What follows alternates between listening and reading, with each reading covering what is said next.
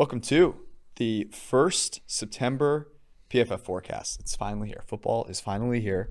And there was no better way for us to open up September than with the NFC West preview podcast, which means that Ben Baldwin is joining us.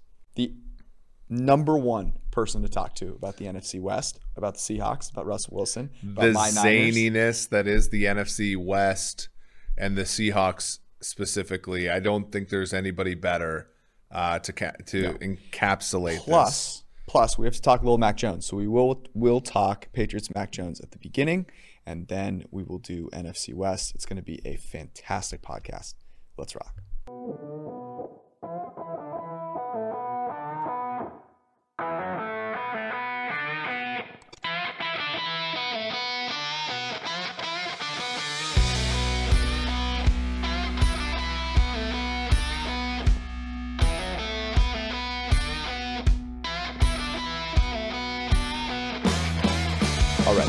Before we get to Ben Baldwin, got to tell you about a few few great things that are going on. The first is that kickoff is happening in like, you know, 8 days basically. And if you use promo code kickoff30, you can not embarrass, you can avoid embarrassing yourself in the fantasy draft that you certainly forgot about.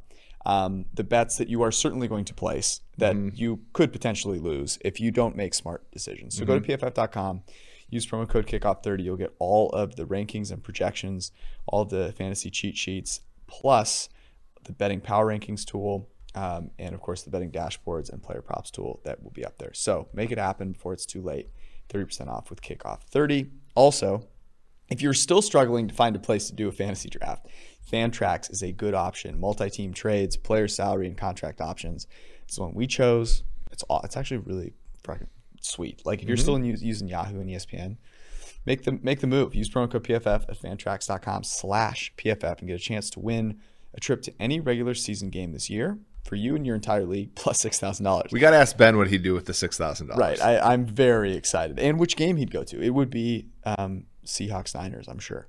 Um, so go to fantrax.com, promo code PFF. And last but not least, if you're going to bet on games, and we encourage you to do so, um, you could do that at DraftKings uh, and the DraftKings. I thought I thought it was gonna be another uh, Manscaped read oh, because if you get sweaty during during a betting of a game, but but no no you have to place a bet first. You, You have to you have to play your DFS lineups first, and for that we have DraftKings. the Manscaped read is going to come later, Eric. I'm going to spring it on you when you least expect it. We're going to have, once Ben comes on, then Luckily, it's open with my ball deodorant, though, Oh my god! I'm gonna be Okay. ready. Go to DraftKings, use promo code PFF, and if you bet one dollar, their promos bet one dollar in any NFL game in the first week, get two hundred dollars worth of free bets. Could not be easier. Go make it happen.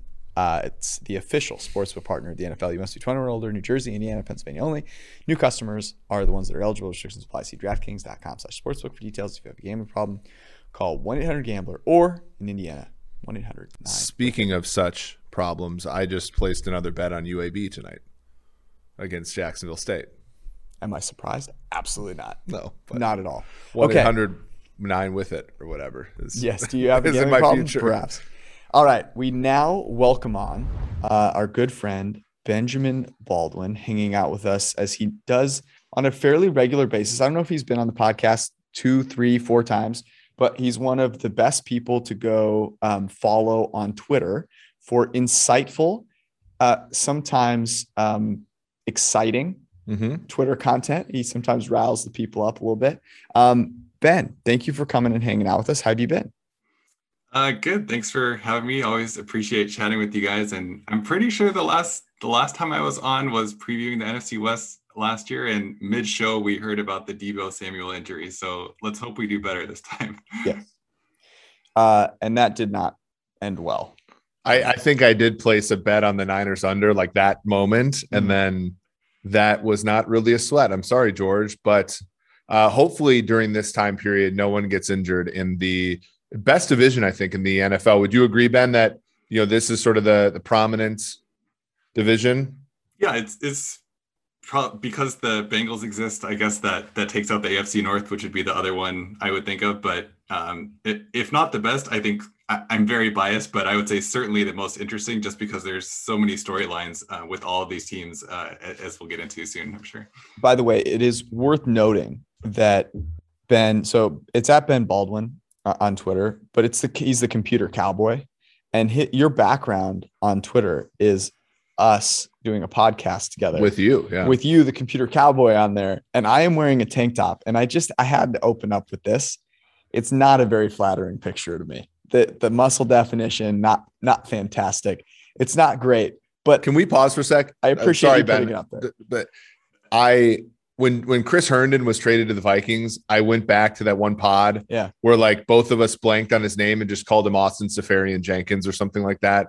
And Jets fans wanted us like killed. During that podcast, we um we also suggested that the Jets trade Sam Darnold for the Kyler Murray pick. If the, if the if the comments got their way, we'd both be fired by now. Mm. Interesting to note though. Um, you were wearing a tank top in that I, I, was just noticing that you were wearing a tank top in that video as oh, well. As well. So, so you you sort of like backslidden on your tank top wearing. Um, ben, let's start with actually something that's not NFC West related. The Mac Jones um, over Cam Newton selection. Um, as a as an aficionado of fine quarterback play, what what was were you surprised at all by that? And does that like does it change the outlook of of the Patriots in your mind? So I I guess I was a little surprised about how surprised people were, if if that makes any sense. Like they they spent a first round pick. Um, Cam Newton has played great in the past, but not consistently in a lot of years. And all that is setting aside all the COVID stuff too. So if if Mac Jones looked passable in preseason, um, which he did, um, all the caveats about preseason aside, then just why not just let him play? Like for all these teams that invested um, high draft capital in their quarterbacks, then I I, I don't see a, a great argument for sitting any of them, and especially not um, Mac Jones and, and Justin Fields are the two that like really seem like there's no good reason to hold them out. Yeah, and there's also the the aspect of it which I think we're all getting a little bit better at understanding this idea of you know with the the players playing on a rookie deal, right? It's sort of you know, there's the risk that Cam Newton plays really well, right? And if he plays really well, then you go, you just drafted a guy in the first round, but you have to go back to the table with Cam or let him go.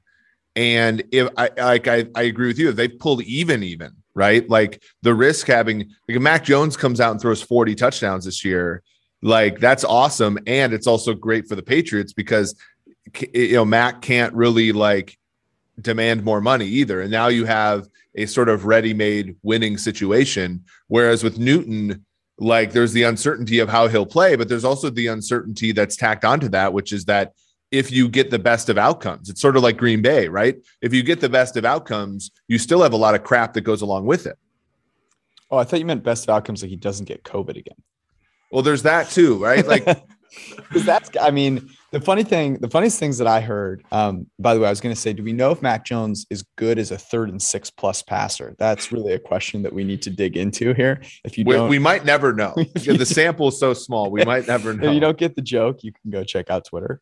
Um, but uh, one of the funniest things that i read about it ben and I'm, i do not know if this ever happened to you but um, apparently cam newton and doug uh, Kyed, who works for us now, did some reporting on this and the sentiment was, look, he's just so liked in the locker room, you know, that if you kept him around, it would just it wouldn't work because you can't be that popular and be the backup. If PFF fires me, that's going to be the reason, by the way. just to that ever happened. There, there was an argument, uh, a very similar argument in Seahawks Twitter a year ago when I think it was a year ago when, when Cam Newton was a free agent, and there, there were people saying you can't bring in Cam Newton because it would undermine Russell Wilson's status as a starting mm-hmm. QB and like all these things that like maybe coaches think this way to some extent, but I don't think it's really how you should be making making decisions about your football team. Yeah, could you imagine Cam Newton's over there just making Instagram videos while Russ is but he's he's a on his- but the fact of the matter is he's a terrible backup quarterback, right? In the sense of the you're not going back to Cam if Mac plays like crap, right? You just aren't, mm-hmm. right? You're going when you make the decision to play a first round quarterback, you are rolling with the punches. So the only way they go back to Cam Newton is if Mac Jones gets injured. And I think Belichick's just doing the risk reward, right? The probability that Mac Jones gets injured and Cam Newton has to play significant time, I think is less than the probability that Cam fucks up the season with COVID, right? And you don't want that coming from your backup quarterback. You just don't. Like, I can see it being a thing if it's, you know, like your starting quarterback, even though I still think it's stupid for these guys not to be vaccinated. Mm-hmm. But the but at least like you have the risk of the risk reward thing of the guy playing on the field. If a guy's a backup and like guy quarterbacks just straight up don't get injured that much in the NFL. So if you're having him back up just in the event of injury, and he's this humongous ticking time bomb from a you know uh, ecological slash public health perspective, yep. then it was smart to get rid of him. I, I agree with Ben. I don't think it should have been that surprising. Okay, let's do a quick rapid fire here. I'm curious. So, where would you put them in the top? Because this was something that I heard our friend Dan Orlovsky say that, like with Mac Jones, they were in the top tier of the AFC. Um, I'm going to go ahead and step out on this giant limb here and say that neither of you feel that way. But Ben, I'll start with you. Where where in the AFC would you put them? I, I could see them like being in the wild card hunt, like maybe the tier that say the Dolphins were in last year, but putting them on the same level as as the, the Chiefs or the Bills or the Ravens, like that, that feels a little absurd to me. If you had to pick one between them and the Dolphins, one of them can make the playoffs, the other will not. Oh man, that, that that's actually really hard. Um, I get, I guess I would say the Patriots just because I'm. Uh, t- uh, Tua might be good, but his rookie season was not super encouraging, especially compared to what Fitzpatrick did in the same offense. So uh, I'll take the unknown of Mac Jones versus what we saw from Tua, even in a small sample. Well, and and I think the other thing that's important to remember about the Dolphins is how fluky their season was last year, right? Mm-hmm. Like not necessarily from a, I mean, you know, their their Pythagorean was about on on record, but you're talking about a team that was like bottom half of the league in terms of like yards per play allowed on defense, but but first in terms of turnovers mm-hmm. produced. Mm-hmm. Like you're just not going to have that year to year, right? So they probably as a defense have to improve fundamentally to stay the same in terms of output and that's a tough ask. And um, especially in a division where you go from playing and i'm bullish on the jets you can make fun of me for it but you go from playing sam darnold twice a year to playing zach wilson twice a year or you go from having adam gase on your schedule twice a year to having robert saleh on your schedule twice a year. Big difference. I, I feel like i feel like the patriots are going to be more or less susceptible to the to a like an improvement in the division than the dolphins would be.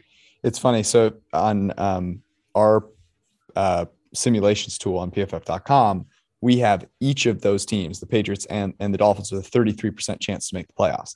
Dead even.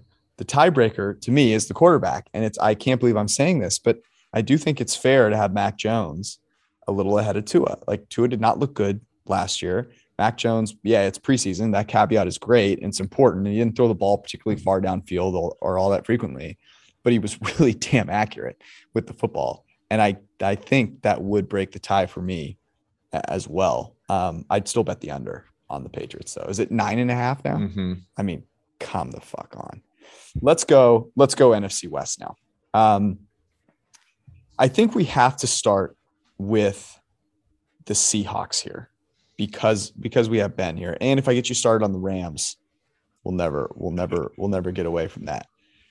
Well, let's let's do it this way though, Ben. So I was um, taken aback when I saw the odds to win this division um, when it opened. That the Seahawks were pretty clearly the third favorite to win the division. They were three to one when it opened. The Niners and the Rams are, are co favorites, and that's changed only marginally. Were you surprised by that? Why or why not? Yeah, I, I think it's more about uh, being surprised, and I'm trying not to sound like a hater here, but being surprised at how high the markets are on both the 49ers and the Rams. Um, so I, I, my reaction about the Seahawks um, being third there is more about like trying to see it with the other teams rather than um, objecting to how the market sees the Seahawks. Like I, think their their total is nine and a half, and I, I think that's a perfectly reasonable number. Where where my eyes start getting big is is the the 10 and a half for those other two teams um, that we'll get to later. Yeah, I think I think that's completely reasonable, right? There's a lot of ands that have to happen for both of those teams, right? The Niners have an easy schedule. We've talked about that at length. They have a quarterback that's taken them to a 13 win season and a Super Bowl, but their wide receivers can't catch. Mm-hmm. you know, like there's there's an issue with them on the outside that like I think we all want Debo and Brandon Aiyuk to be good, but there's they're not there yet. They could be very easily. There's also a defense where you go from Saleh, who I thought was more impressive in 2020 than he was in 2019, even with how what the the cards he had to play with last year. You go from him to DeMeco Ryans. You know, Richard Sherman's gone, which I know he was gone for a lot of last year, but he was terrific in 19. Mm-hmm. Um, you know, they're not going to be quite as strong up front. There's a lot of things have to go right for them to be in that elite category. And I think for the Rams, uh, our friend Drew Dinsick messaged me this, and it was, you know, I, I agree with him. It's like you look at that defense, they're two really good football players and a bunch of kind of guys that are just meh, you know. Mm-hmm. And you take Brandon Staley out of that equation, put in Raheem Morris, who, like, Raheem Morris is a fine coach in the NFL, but he's not a, a plus guy. So if they fall from first defensively to 10th, is Matthew Stafford good enough to cover that spread? Mm-hmm. Well, I, it's interesting because I, you know, I, I, tend to agree with you, Ben. Like the whether it's who how we order it for second, third, it's all about the you know, it's all about the difference between them, right? And like that big of a gap, you know, plus 180 to plus 275, which is what the Seahawks are at right now, is a big gap given what we know about the 49ers, we know about the Rams. I think there's a lot of people though that would that would say, yeah, Matt Stafford is going to be just as good as Russell Wilson now that he's in in McVay's system. And that's it, it that's like a huge unknown. So is the unknown that the Jimmy G led 49ers offense is going to be super efficient. Like that's also an unknown. And if I think about what is most consistent, it's going to be Russell Wilson being corny as fuck and also being really good at playing football. Like whether they let him throw 20 or 30 times, I'm pretty confident he'll be very good at it when he does it.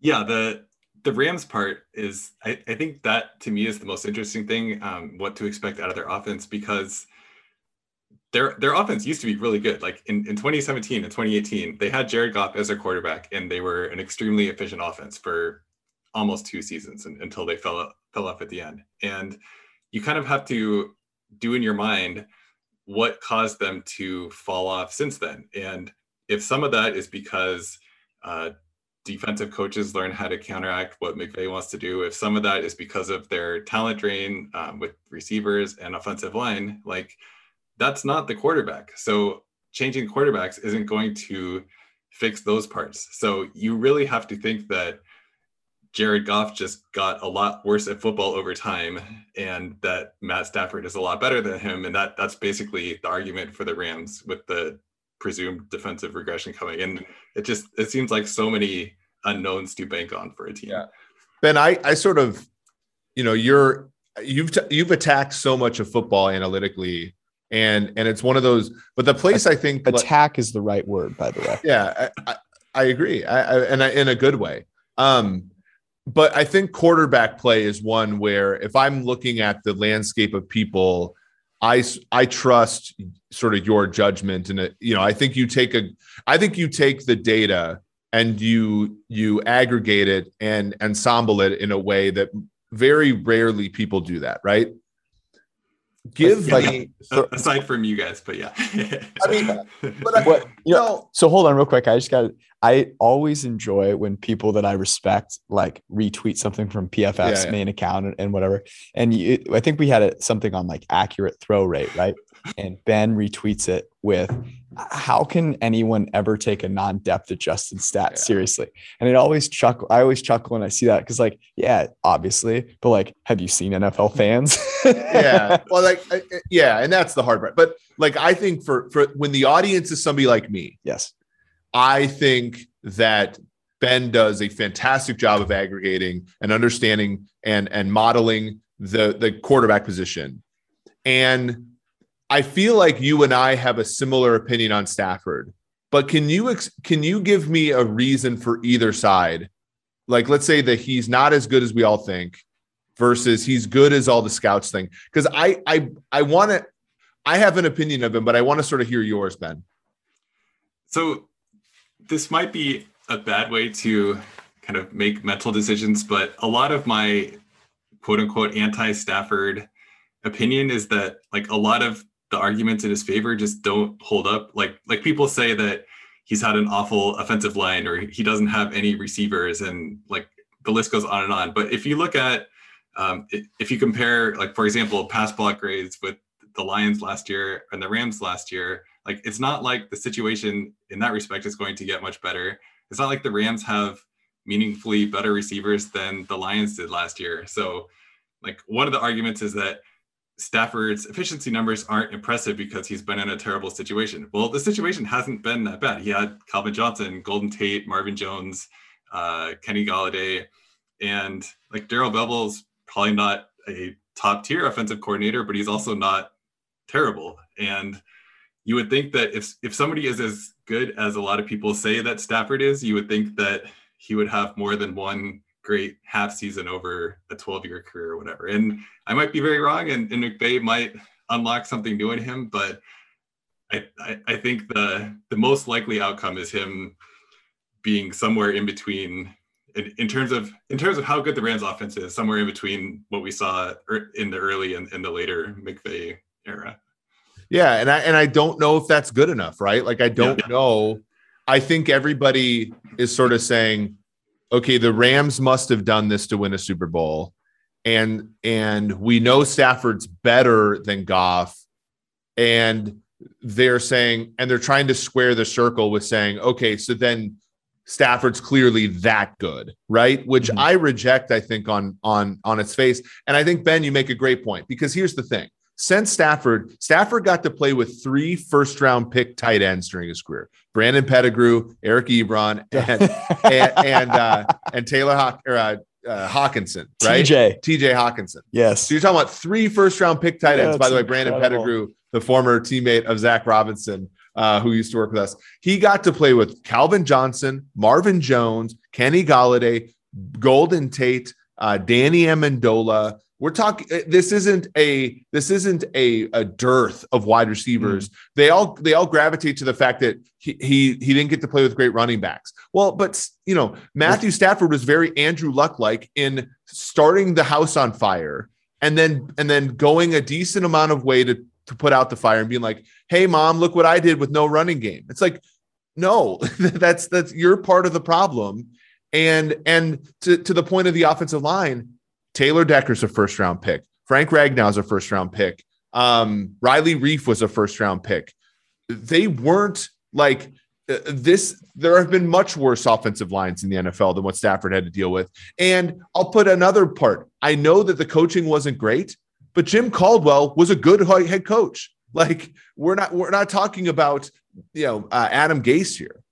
So let me play a little devil's advocate because I the the supporting cast one, Ben, is like it's a I don't know why people act like he has not had a good supporting cast. It blows my mind. His receivers that he has had over the course of time have arguably been better than what he'll have in in Los Angeles. Now they'll be very different receivers, and that I think is going to be interesting because Kenny Golladay, Marvin Jones were guys that you know separation and throwing into open you know windows was not really something he dealt a lot with, and presumably in LA he he will.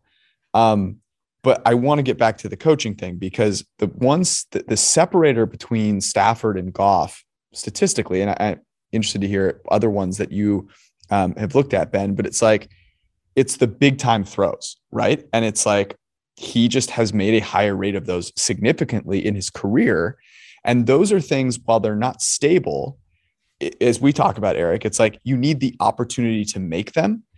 And I, I don't think McVay was scheming an offense where they weren't there, but but Goff wasn't making them as much. And you see that if you look at where he threw the ball. So one argument would be, yeah, Goff actually turned into a huge, you know, uh, wuss, couldn't throw those passes, and Matt Stafford will, and they'll be fantastic.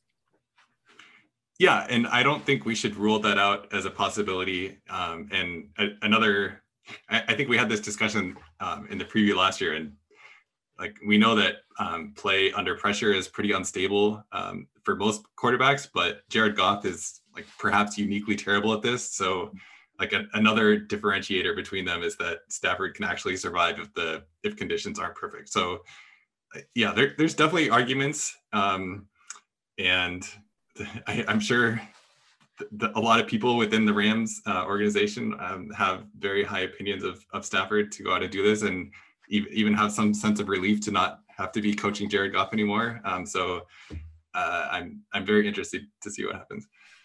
Uh, you know what I, I, think would be kind of interesting is um, if you go through the quarterbacks, like where where does Stafford end up? Um, so Ben, here's what I'm going to do. I'm, I'm going to name a quarterback, and you tell me if Stafford is better or worse in your mind. And think of it like if I were adding points to a point spread, right? Who would you know who's going to add more, Stafford or this quarterback?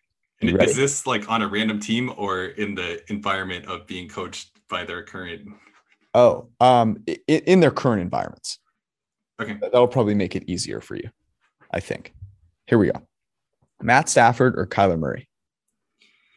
Oh man, that's hard. Yeah, so the the Murray Kliff Kingsbury marriage is like if every team has a huge question mark in the NFC West, I, I think that's that's the one for the Cardinals. So um uh I'll I feel terrible about this, but I guess I'll say Stafford. All right. Um that's there's a reason I started with that one. Um Matt Stafford or Jameis Winston?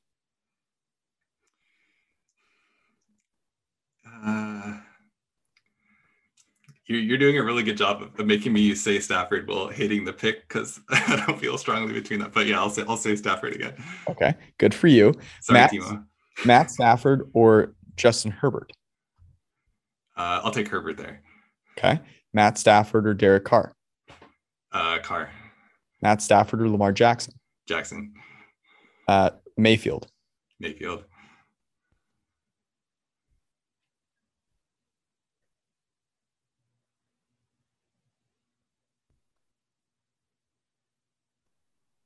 Did I kill Ben? Oh, am I am I still here? Yeah, yeah I've yeah. got you. Oh, okay. Uh, Matt Stafford Sorry. or Baker Mayfield? Mayfield. Okay. Um, Kirk Cousins. uh, I Kirk Cousins. Matt, Matt Stafford or Matt Ryan? Ryan. Matt Stafford or Dak Prescott? Prescott.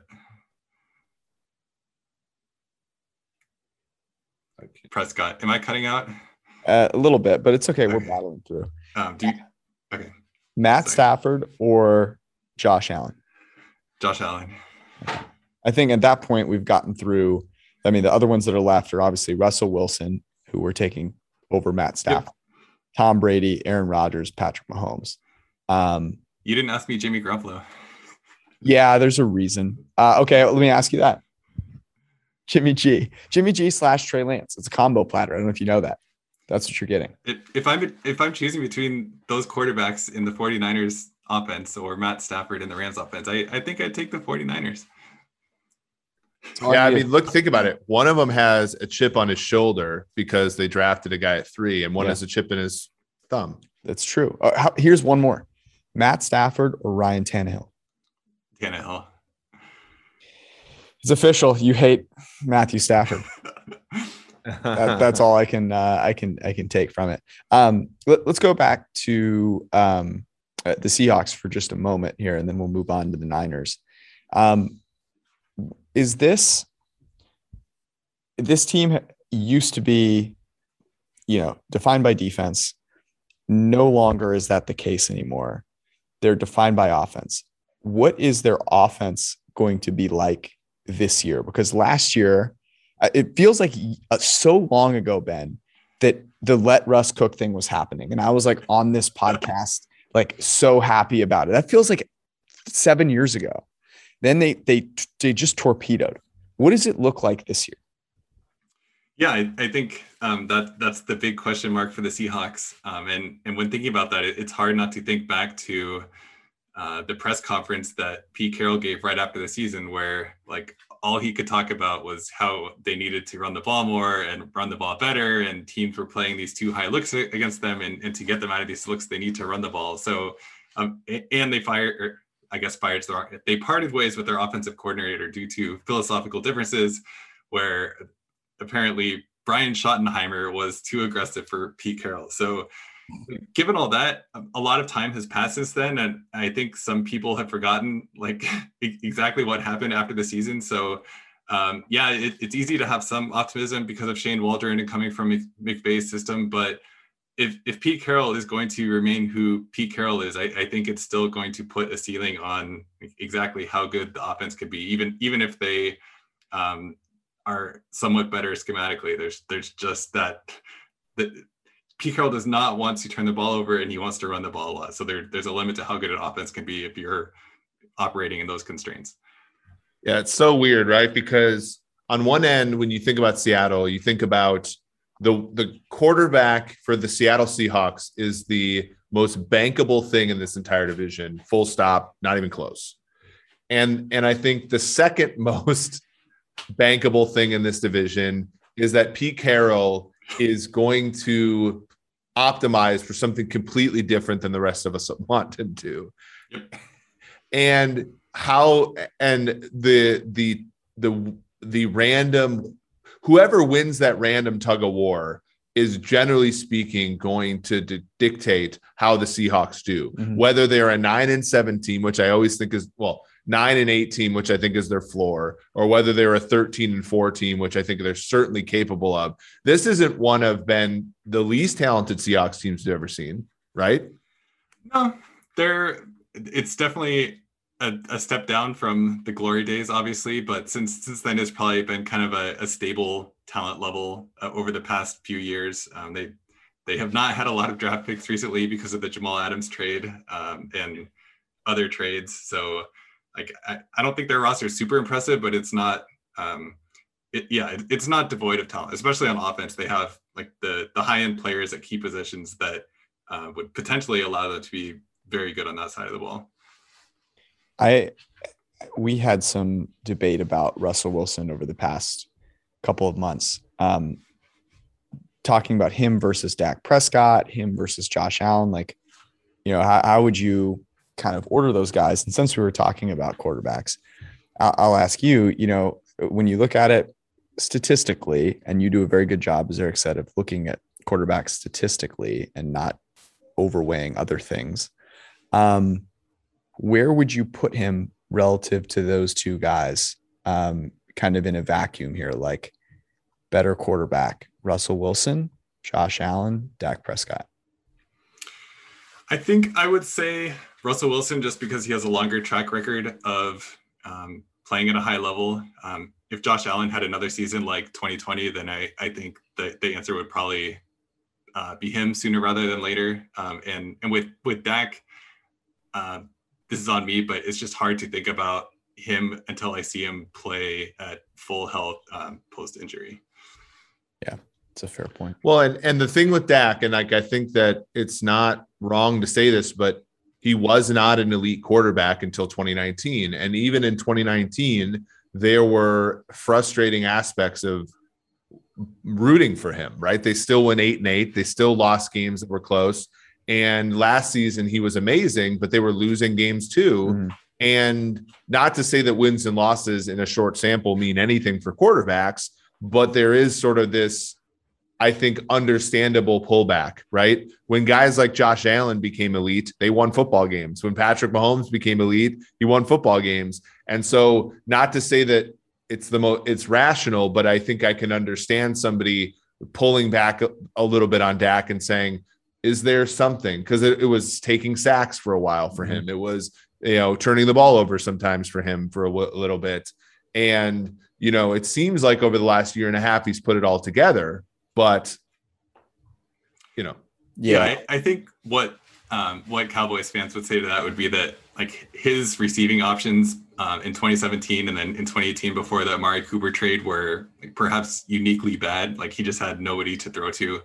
Um, and and I, I, think Cowboys fans would say, well, look look what Josh Allen did when he didn't have receiving threats. He was really bad too. And now that uh, now that Dak actually has wide receivers, he, has been a lot better. So I'm maybe maybe these two are more susceptible to changes in supporting cast than Russell Wilson, who's been consistent for a very long time.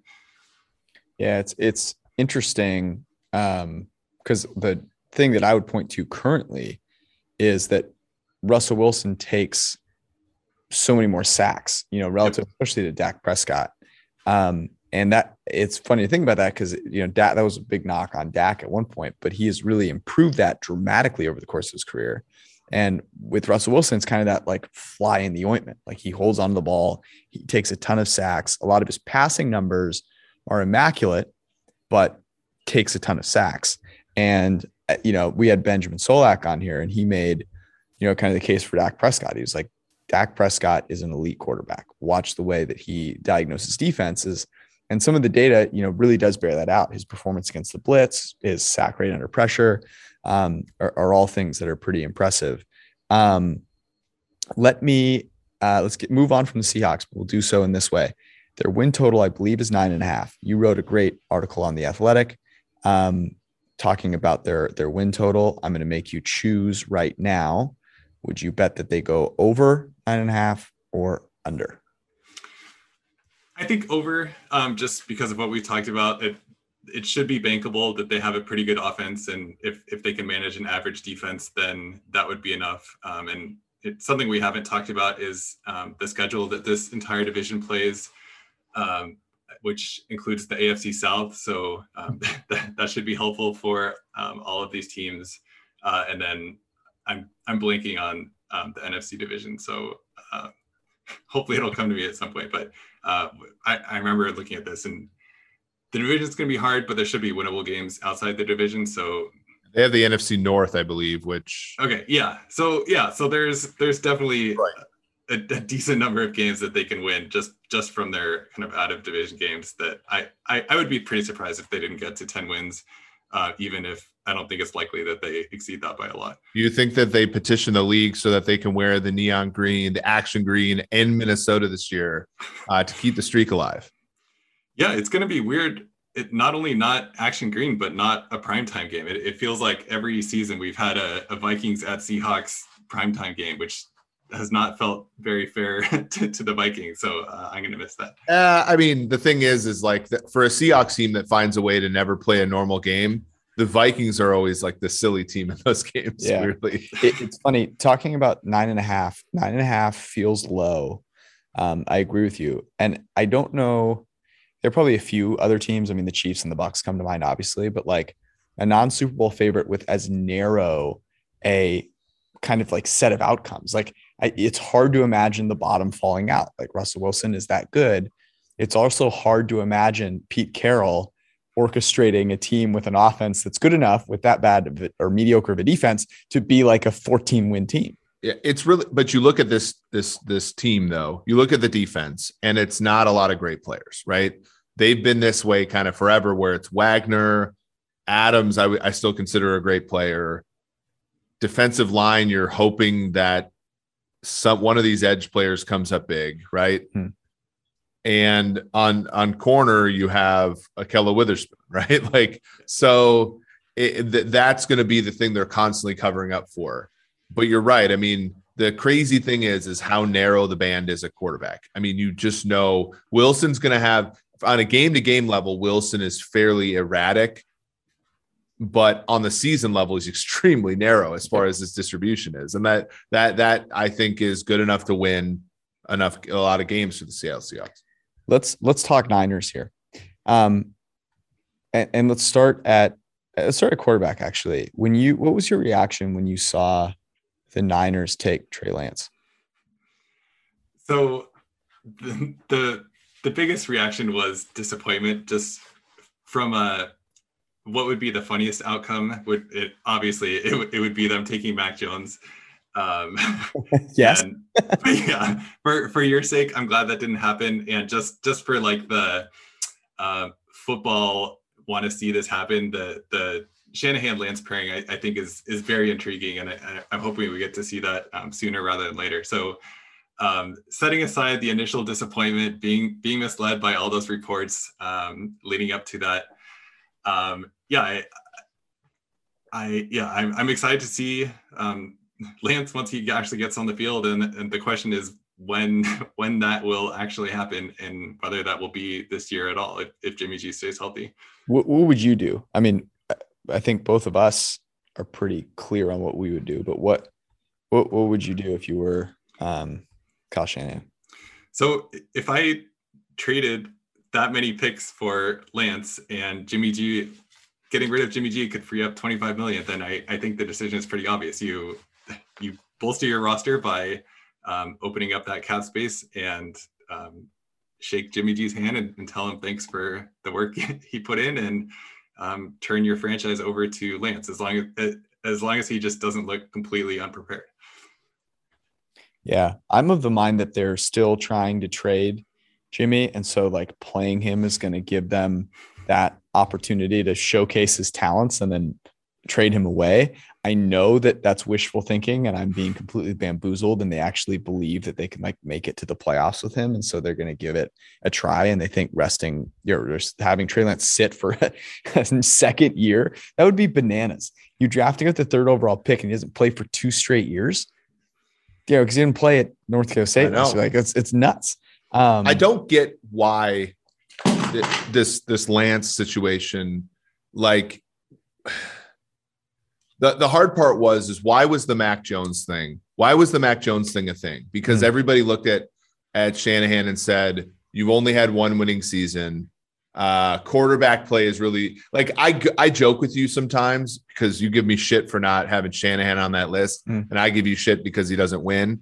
But like the the thing the thing is is like the reason they have not won is because of uncertainty at quarterback, because mm-hmm. of noise at quarterback, and instead of that was why the Mac Jones thing thing did not like it didn't it wasn't a zero out of 10 for me right it was like a three out of 10 because mac jones was going to be this competent player at price the problem i don't i i don't understand this and ben please enlighten me on this instead of going with a quarterback who has a humongous ceiling but also a fairly decent floor in Justin Fields. You go instead to a guy who has the lowest floor of the class and granted the highest ceiling. Does that make sense? I think the the Justin Fields question is something that like it's definitely a mystery to me and I, i'm not sure we will know the answer and especially not in the near term but it, it, it's not just the 49ers that didn't like fields so there either there's something about his game or something about whatever off-field stuff, which those reports are often not even reliable, uh, even the information that the teams collect. So, uh, like if I were the 49ers, would I pick Justin Fields? Uh, maybe uh, he certainly has the the history of production and, and pedigree in college, but uh, I'm also not a scout, and I don't know why um, all these other teams also passed on Fields. Like the, the the Falcons, Broncos, and Panthers. Like I I, I just have no idea and Lions. Like I, have no idea what they're doing. Yeah, we did see that in the in the uh, text analytics stuff where you look at the he did have the worst text analytics score by a country mile. The like there there is, and I there are people I talked to in the league who like thought he was a second or third round pick, and it's just like I don't get it, right? Like I just don't see it. But as you said, Ben, there were there were there was a bunch of intelligence that didn't have him there. We talked about this on the last podcast, George, but Ben, I want to hear your I, if you're running an NFL team, let's say you are the Panthers at eight or the Broncos at nine, and Fields comes to you with that pick. I still don't think you can take a corner there. I, I think you have to get out of that pick because the opportunity cost is just so immense. Like, what do you think? Yeah, I, I listened to the discussion and agreed with all of it. So I, I don't I really don't have anything to add here other than I, it's just crazy what some of these teams are doing. Because because you cannot like Fields, and that's one thing. And I don't I don't necessarily agree with taking him because if you take him and don't believe in him, then it's it's going to muddy the waters a little bit. But you don't. I just the way that the market is, it's like you know George talks about burgers all the time. It's like going to In and Out like and and spending fifty dollars on the burger. It's like the opportunity cost was not to do that and to do something else. And you have to be completely ignorant about any modern research on draft curves and draft value and all this stuff. But we knew that we know that anyway because the, the Broncos also traded up in the second round to draft a running back. So yeah. Right, What's right. interesting about that to me is that the if there's something off the field, because like I think it's hard to watch him play the quarterback position and be like, yeah, this guy's like a third round pick. Like that's tough. So you assume someone hears something, you know, from off the field. But if a team is not even smart enough in that situation to not take a corner, how would you expect them to interpret correctly stories they're told from like I don't know, athletic, you know, like random athletic trainers at like Georgia pro days or something. Yeah. Like that's the thing that it's tough for me. It's like, okay, some dude told you that he like didn't come to, uh, you know, optional workouts like four years ago or something like that. Like I, I'm trying to get what kind of a, what kind of a story you would hear where some teams would be like, we need a quarterback, but there's no way we're taking him. Presumably the Bears got the same information and the Bears were like, no, no, we'll trade up to get him. It doesn't make sense to me. Yeah, that, that's a good point. The, the the same teams that were saying Justin Fields fell because the NFL, quote unquote, the NFL valued him this way. Well, these teams are also making decisions that like are indefensible. So we probably shouldn't put their views on a pedestal um, in every case. Do you think that this also stems, and we're, we're getting far fleet here, but do you think this also extends to this idea? And maybe Shanahan, I will give Shanahan credit here because maybe Thank he's you. Maybe he's fine. Maybe this is the admission of what we all already know, but the league doesn't act upon properly. Do you think people in the league just simply undervalue quarterbacks? Like everybody will hmm. say, oh, quarterback's the most important position, but they don't act like it sometimes. And they don't act like it in the in the order of magnitude that's necessary. Because if Trey Lance hits, no one gives a no one cares how much they paid for that pick. Mm-hmm. Like no one cares that the Chiefs traded Tre'Davious White's pick for Patrick Mahomes. Like literally, it does not matter. And I and when the when the Eagles won a Super Bowl with Wentz, like no one cares that they traded all that much money mm-hmm. for Wentz. No one really cares that the Rams did that for Goff either, because when you have that sustained success, like the price is worth it for a QB. Ben, do you think that just some teams don't get it? Yeah, I, I think that's definitely the case. And another factor is that these teams, a lot of these teams talked themselves into other options too. So like the, the the Panthers traded for Sam Darnold, and maybe after that they're like, okay, we're not in the quarterback market anymore. So maybe they would say, oh look, we're valuing quarterbacks because we went out and got a quarterback, but the maybe Sam Darnold's a bad example because he's so young and has been in, in a terrible situation, but you would probably think that his range of outcomes doesn't include the likelihood of, of hitting a high ceiling like uh, Justin Fields would, given what we've seen of, of Darnold in this. And obviously, you could say all of this for uh, Drew Lock and the Broncos too. So um, it, it, teams are not acting in a way that is um, consistent with, I guess, maximizing the the probability of, of, being great. And and to do that, you need to have a high end quarterback. And it, and it bring this back to the NFC West. The crazy thing is, is they don't see what the seat like everybody's all like, oh, look at the Packers. They only won one Super Bowl with Rodgers. Oh, look at the Seahawks, blah, blah. But we just spent 10, 15 minutes talking about how the Seahawks are kind of a dumpster fire in a lot of ways, right? But the worst they've ever done with Wilson is nine and seven. And they've only, and that was the one year they missed the playoffs.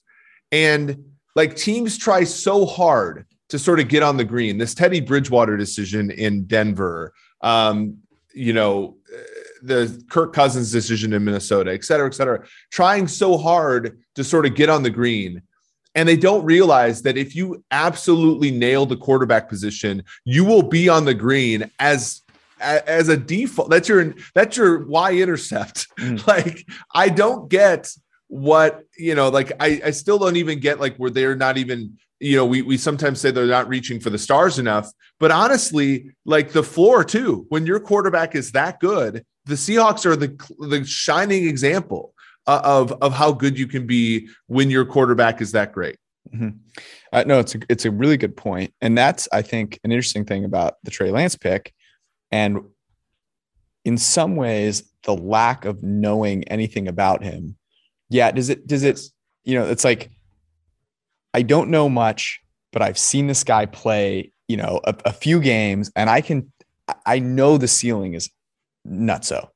But also with athleticism like that, there is a bit of a floor there that is higher, I think, than maybe a lot of other guys with a bunch of unknowns. And I think the same is true of, of Fields. But when you look at those two guys in comparison, and, and you think about, yeah, I do believe Trey Lance has a higher ceiling. I think the floors might be a little closer than than some may think because of the athleticism.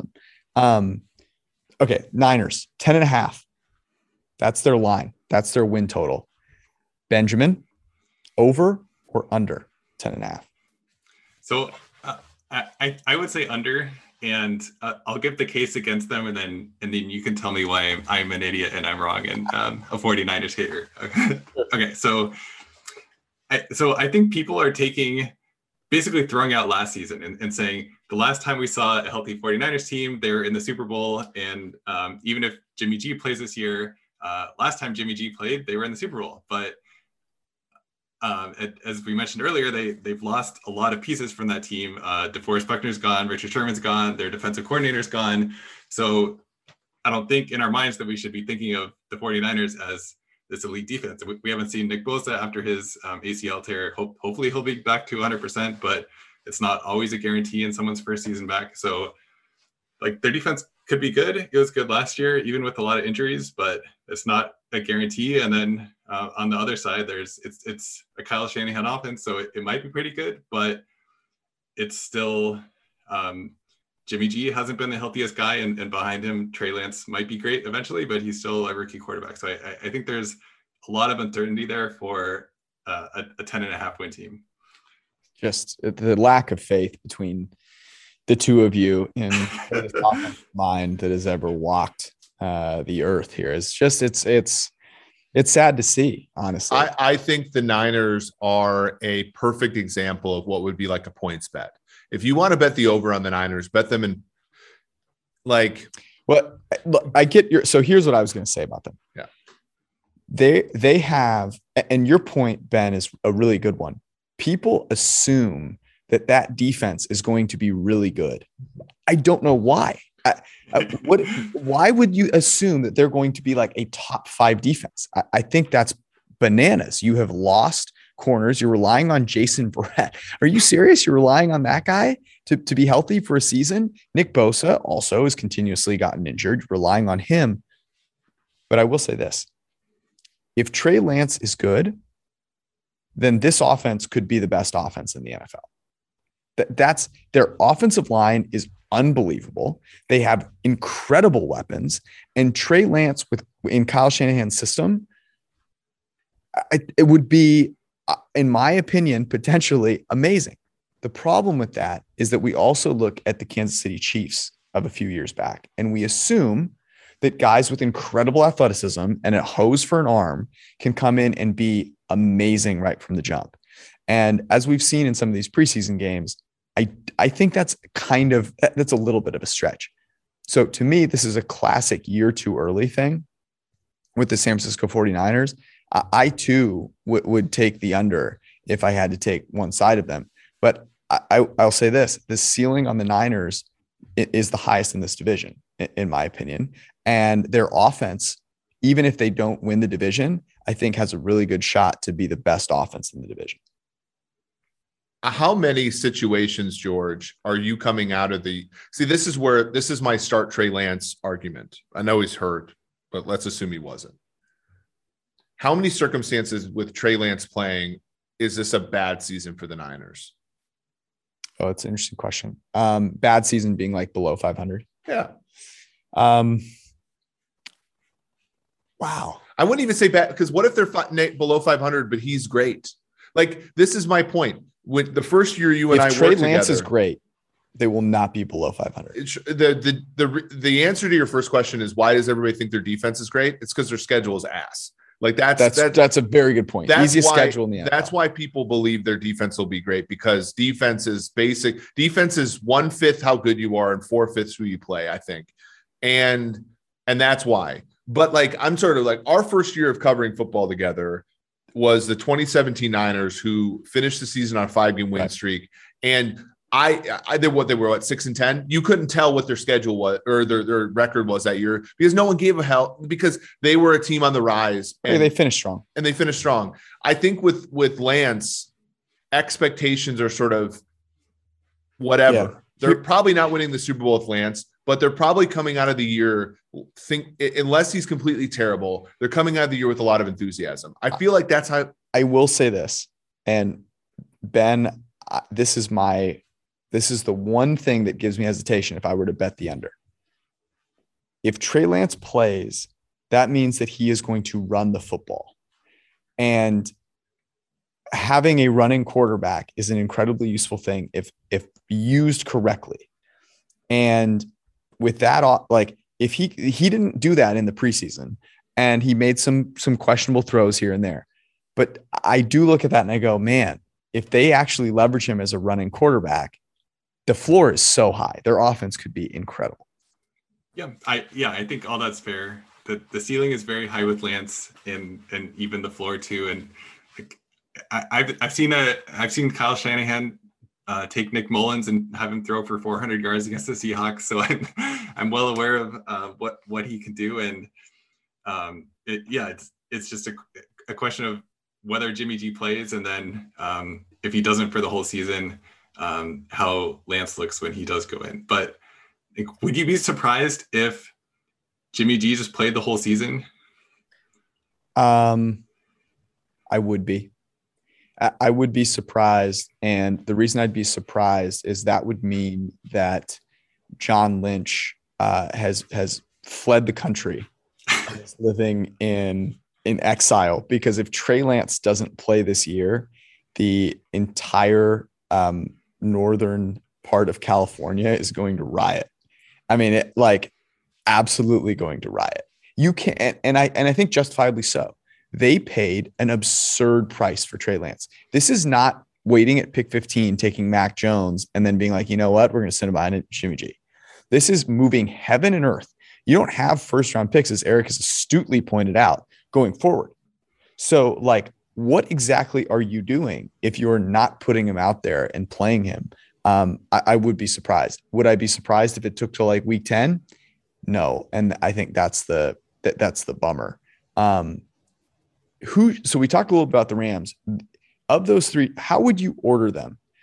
We, we talked, you know, like if you had to pick the favorite, second favorite, third favorite, Ben, how would you do that for those three? I think so.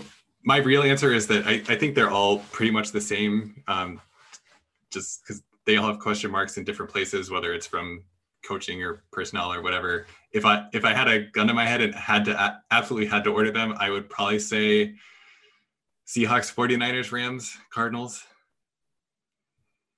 Okay. Um i think that's i think that's fair. Is that how you do derek?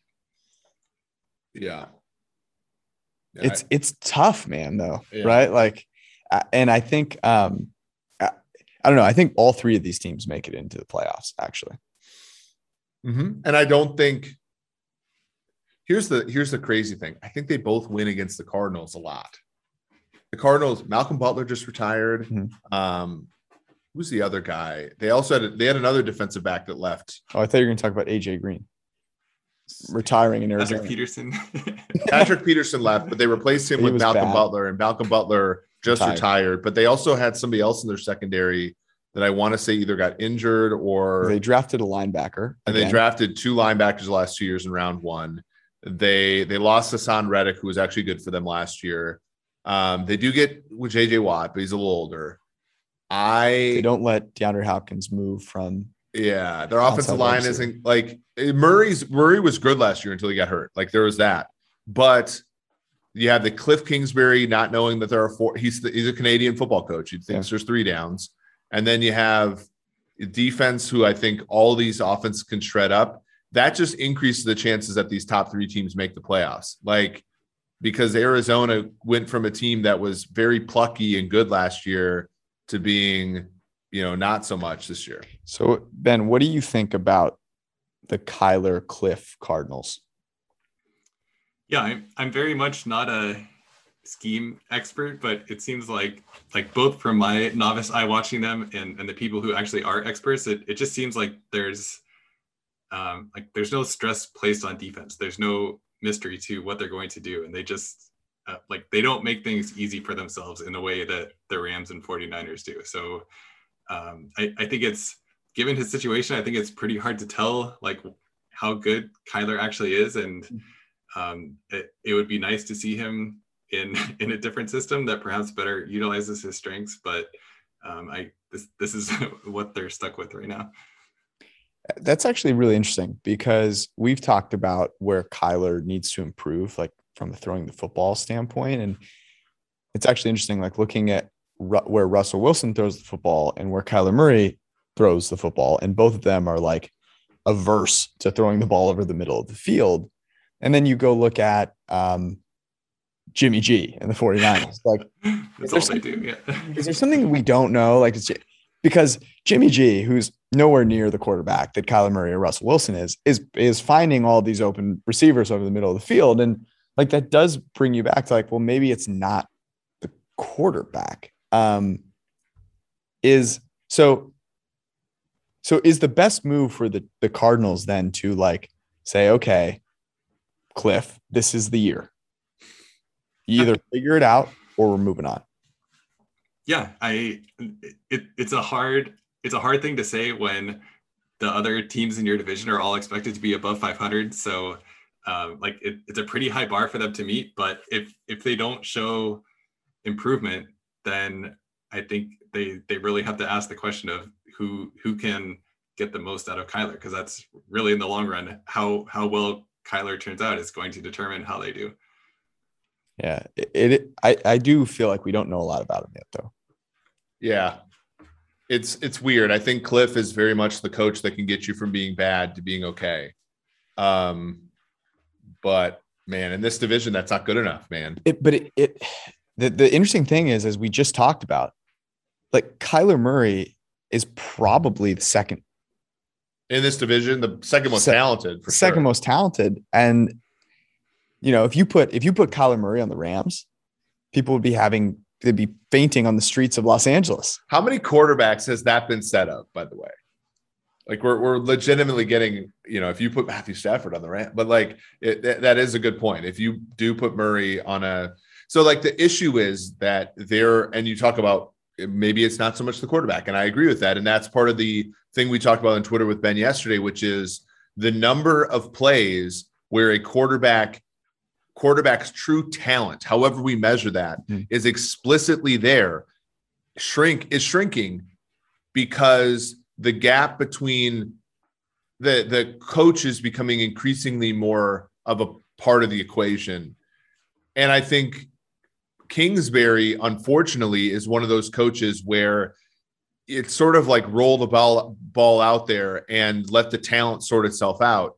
And that's that's like playing with a hand tied behind your back in today's NFL, Mhm. right? Like the Cardinals will go as Murray as Murray goes.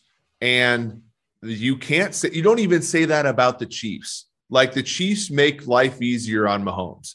And, and if if I can't if you can't see saying like if you can't see that that's true and and if you're not making that true about your quarterback and you're, you're missing out like that's like and and I fear that that's like the eventual fate for the Cardinals in this division which is a tough one. The Arizona Cardinals win total is 8.5. Ben,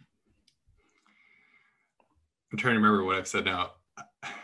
I guess it feels weird to say under on three out of four teams in a division, but I guess I'll say under. hater. It's inc- it, what's actually incredible about that is that you are one of the more um, honest with yourself, you know, fans about your team. Like I try to do the same thing with the Niners, you know, but you have come on this podcast and gone over on the Seahawks and under on the other three teams. So congratulations. You're, there are going to be um, Seahawks fans who are going to be in the comments thanking you for your service. We're with you, brother. We love you. Do you remember those? Uh, those comments are incredible. Yeah. Um, by the way, we have the Cardinals at 8.4 wins. So in this case, we probably would go under, but the but the market is fairly fairly good on them. yeah, it'll be fascinating to watch um, the Kyler Murray thing. We'll be right back with uh, our esteemed guest, but um, you know it's still kind of hot outside. Mhm. You know what that means. You gotta you gotta keep you gotta keep everything trimmed. It's important. It's really important, especially in the summer. I like uh, so this is if you need something to help you out with that, Manscaped has got you covered. But I just want to tell a, a little story about why it's so important. I- I've, I've done some traveling on some planes lately. And you know when you get the the exit row and they don't have like Mm-hmm. Yeah. so it blocks your legs. I, got, I got big legs. So Yeah. I'm an exit row guy. So you're you're aware of this, right? Purveyor, yeah. So the exit row is nice. It gives you more room to stretch vertically, but horizontally you can't. You're kind of cramped. Mm-hmm. You need to be you need to be trimmed up, and you need the the things that Manscaped provides you that really help everything air out a little bit. So, uh, comfort is at a premium. You need the Manscaped uh, perform. They call it the Performance Package 4.0. What that really means is it comes with the lawnmower and also the Crop Reviver, the toner, the Crop Preserver. Basically, it's ball deodorant. I gotta be really honest with you. That's what it is. It's cooling. It's fantastic. And if I didn't have it, uh, traveling would suck a lot more. I got to tell you, we got our manscapes in. Did you? Did you? Have you used? Well, so I, I needed it one day because me and Ben Brown, the the host of the PFF betting podcast, we we were going to record the podcast, but we had under 17 and a half on Kansas City versus Arizona in week two of the preseason. And Kansas City was driving. They had to they had to thread a very thin needle to end the game without scoring. I I don't think I've ever had a better application of ball deodorant in my life than that. When you're sweating out a game, you're sweating out these unders. Manscaped is there for you. That's incredible. Um, I don't even know where to go with that. You Like we, 20 we delayed the the recording of the podcast just to make sure that that bet hit, so that we weren't on air on tilt, upset. So my my points are the other thing is it's easy to travel with. The battery lasts a really long time. It has a light. It, it's a really good product. I use it myself on my own body. So if that's not enough for you, then uh, nothing I can do for you. You get 20% off manscaped.com with the promo code PFF. It is uh, if you don't have something to do this with, then this is the time to start. Okay, so go make it happen. Manscaped.com. Um, ben, before we let you go, we have a segment that we do with all of the guests that we bring on this Steam show. Um, it's called recommendations. Uh, Eric and I, uh, most episodes will give a recommendation based on you know it could be a podcast to listen to, food we ate, uh, methodology we're trying. Uh, Eric recommended contacts because he just got contacts, got rid of glasses. Um, give uh, us and uh, our lovely listeners a recommendation. Okay, so this is going to be applicable to a, a very small subset of listeners. So I apologize to everybody else. But um, when the pandemic started, we got a uh, bike trailer for my bike. So basically, we, we put the kids in a bike trailer, and then my wife and I just go on a bike ride. And it's like we're just biking around. We get some exercise. Uh, there, there's no danger of the kids going anywhere because they're just strapped in in the back looking around. So it, it's been especially like during the the COVID isolation periods, it was uh, a sanity saver. But um, it's it's it's been great. Um, the, the one we have is a, a WeeHoo that can carry two kids, uh, and this sounds like an advertisement, but that is my recommendation. Perfect for Eric.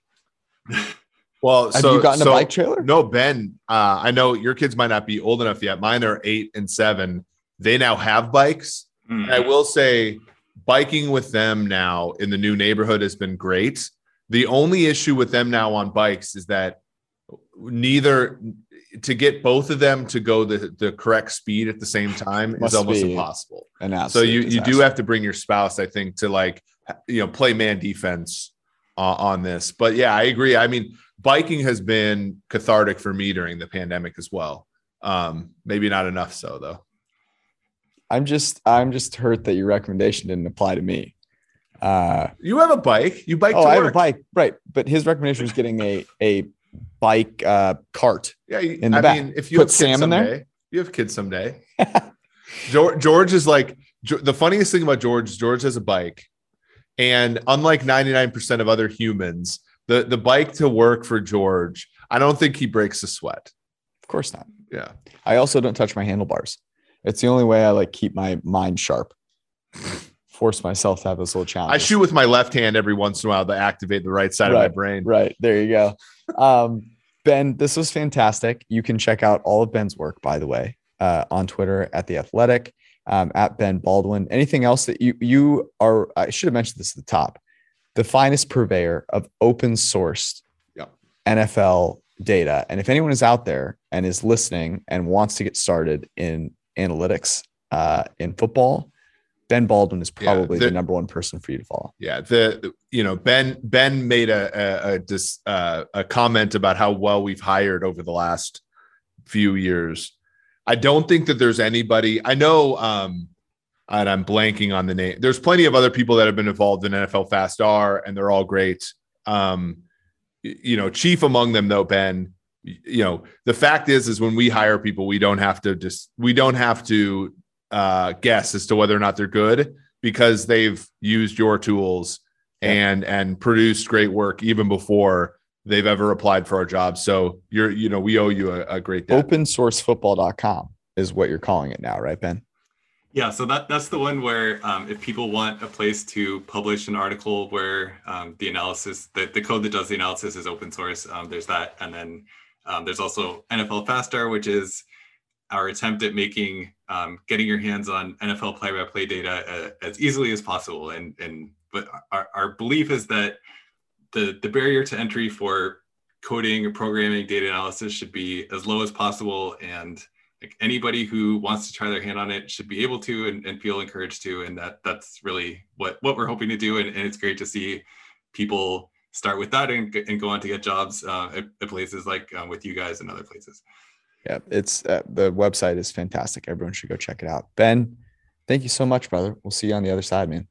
thanks for having me Special thanks to our friend Ben Baldwin uh, at Ben Baldwin on Twitter, the Computer Cowboy.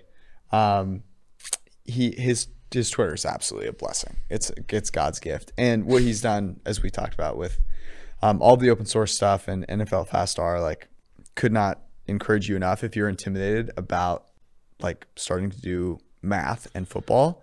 It's the least intimidating place to go do it. Um, so I highly if you're a young you analyst so. out there, like you look at like Tej Seth, who works for us, you know, Zach Drapkin, uh, Timo Riske was somebody who like we that's how we hired. knew about him. Yeah. we hired him because he was using this open source data. And um, if you're a young analyst out there, the best way to get involved is to is to work with data and to come up with fun insights. And um, you know, uh, we're so blessed because we know these people are good before we even hire them, and and Ben's a big reason for that. Indeed, he is. We will be back on Sunday. Seren Petro is joining us. We are doing the AFC West. You, I promise you, to see Eric talk about the Kansas City Chiefs. And actually, he has another team that he absolutely loves uh, in the AFC West as well. So uh, you should check it out. We'll see you guys on Sunday. Peace.